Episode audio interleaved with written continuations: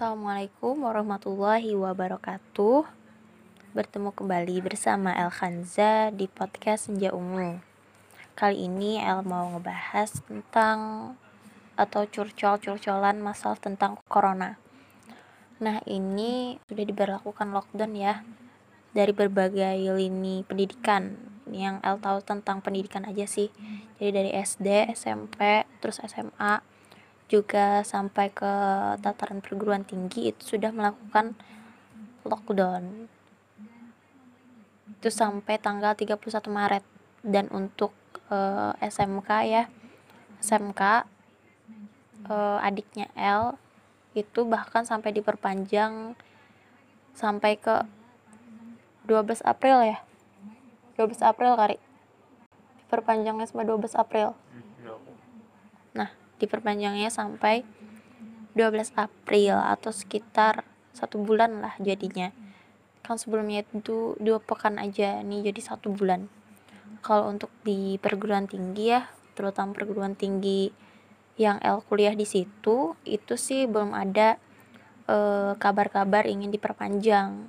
Tapi ya semoga bisa diperpanjang lockdownnya ini karena melihat situasi dan kondisi saat ini tentang corona itu sendiri kecil-kecil tapi berbahaya. Lumayan berbahaya itu. Dan juga kecil-kecil cabai rawit ya bahasanya. Ya intinya corona ini jangan kita takuti. Kita tetap harus takut kepada Allah tapi juga kita jangan sampai jadi sombong atau meremehkan tadi. Kita harus tetap waspada.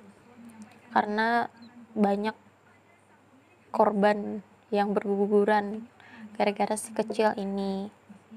Nah untuk itu di sini El mau sedikit sharing bagaimana kemudian menghadapi si corona si kecil ini.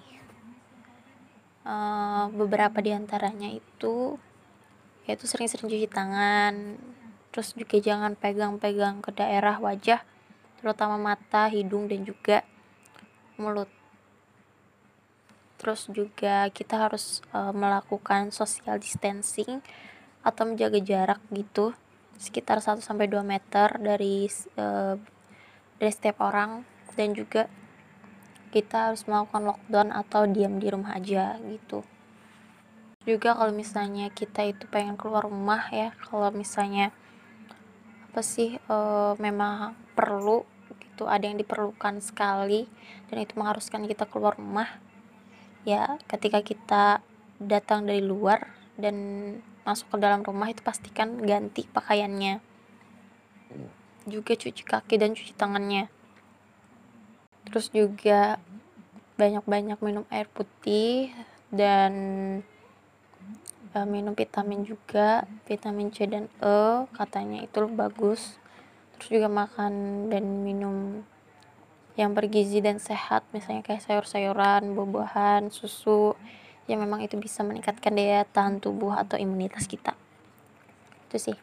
Kalau ngomong-ngomong soal lockdown dan social distancing itu ternyata sudah diterapkan uh, oleh Islam pada zaman dahulu ketika wabah atau penyakit yang uh, lumayan ganas lah gitu atau ya ganas lah ya itu pernah uh, menyerang kaum muslimin pada saat dulu dan itu ternyata ada juga diberlakukan seperti yang sekarang sedang dilakukan kebanyakan negara-negara di dunia yang memang terkena atau ter, uh, terpapar wabah si corona ini.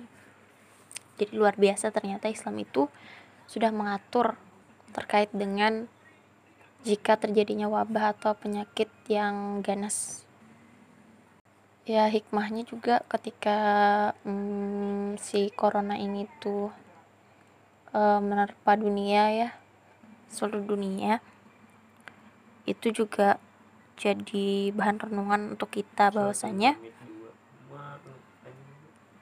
bahwasanya kita itu nggak boleh gitu meremehkan setiap makhluknya Allah sekecil apa pun itu.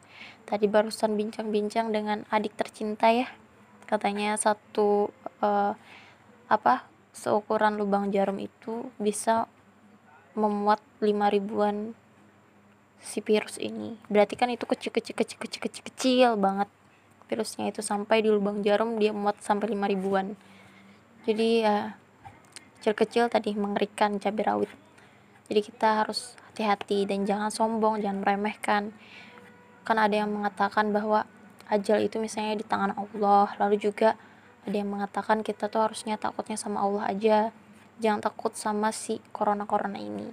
Tapi kita tadi tawakal kita harus tapi juga kita harus berikhtiar. Ikhtiarnya kita jangan sampai kemudian e, melakukan hal-hal yang itu bisa membahayakan orang lain maupun diri kita sendiri.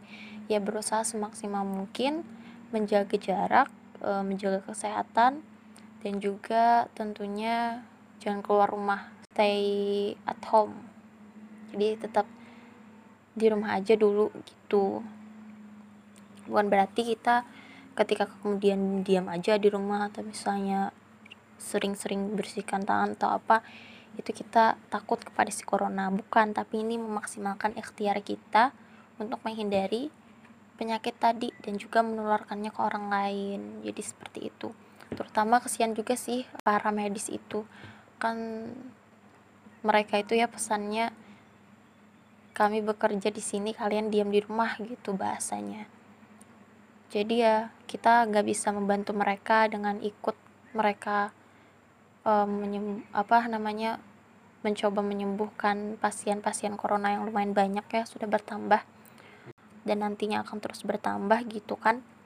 Satu-satunya cara yang kita bisa adalah tetap diam di rumah. Itu sudah sangat-sangat membantu para pasukan medis tadi. Kesian sih ngelihat mereka bahkan ada yang sampai kehilangan uh, sampai kehilangan nyawa gitu kan gara-gara yang corona ini.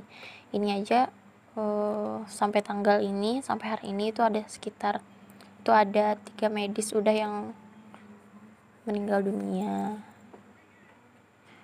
Dan juga hmm,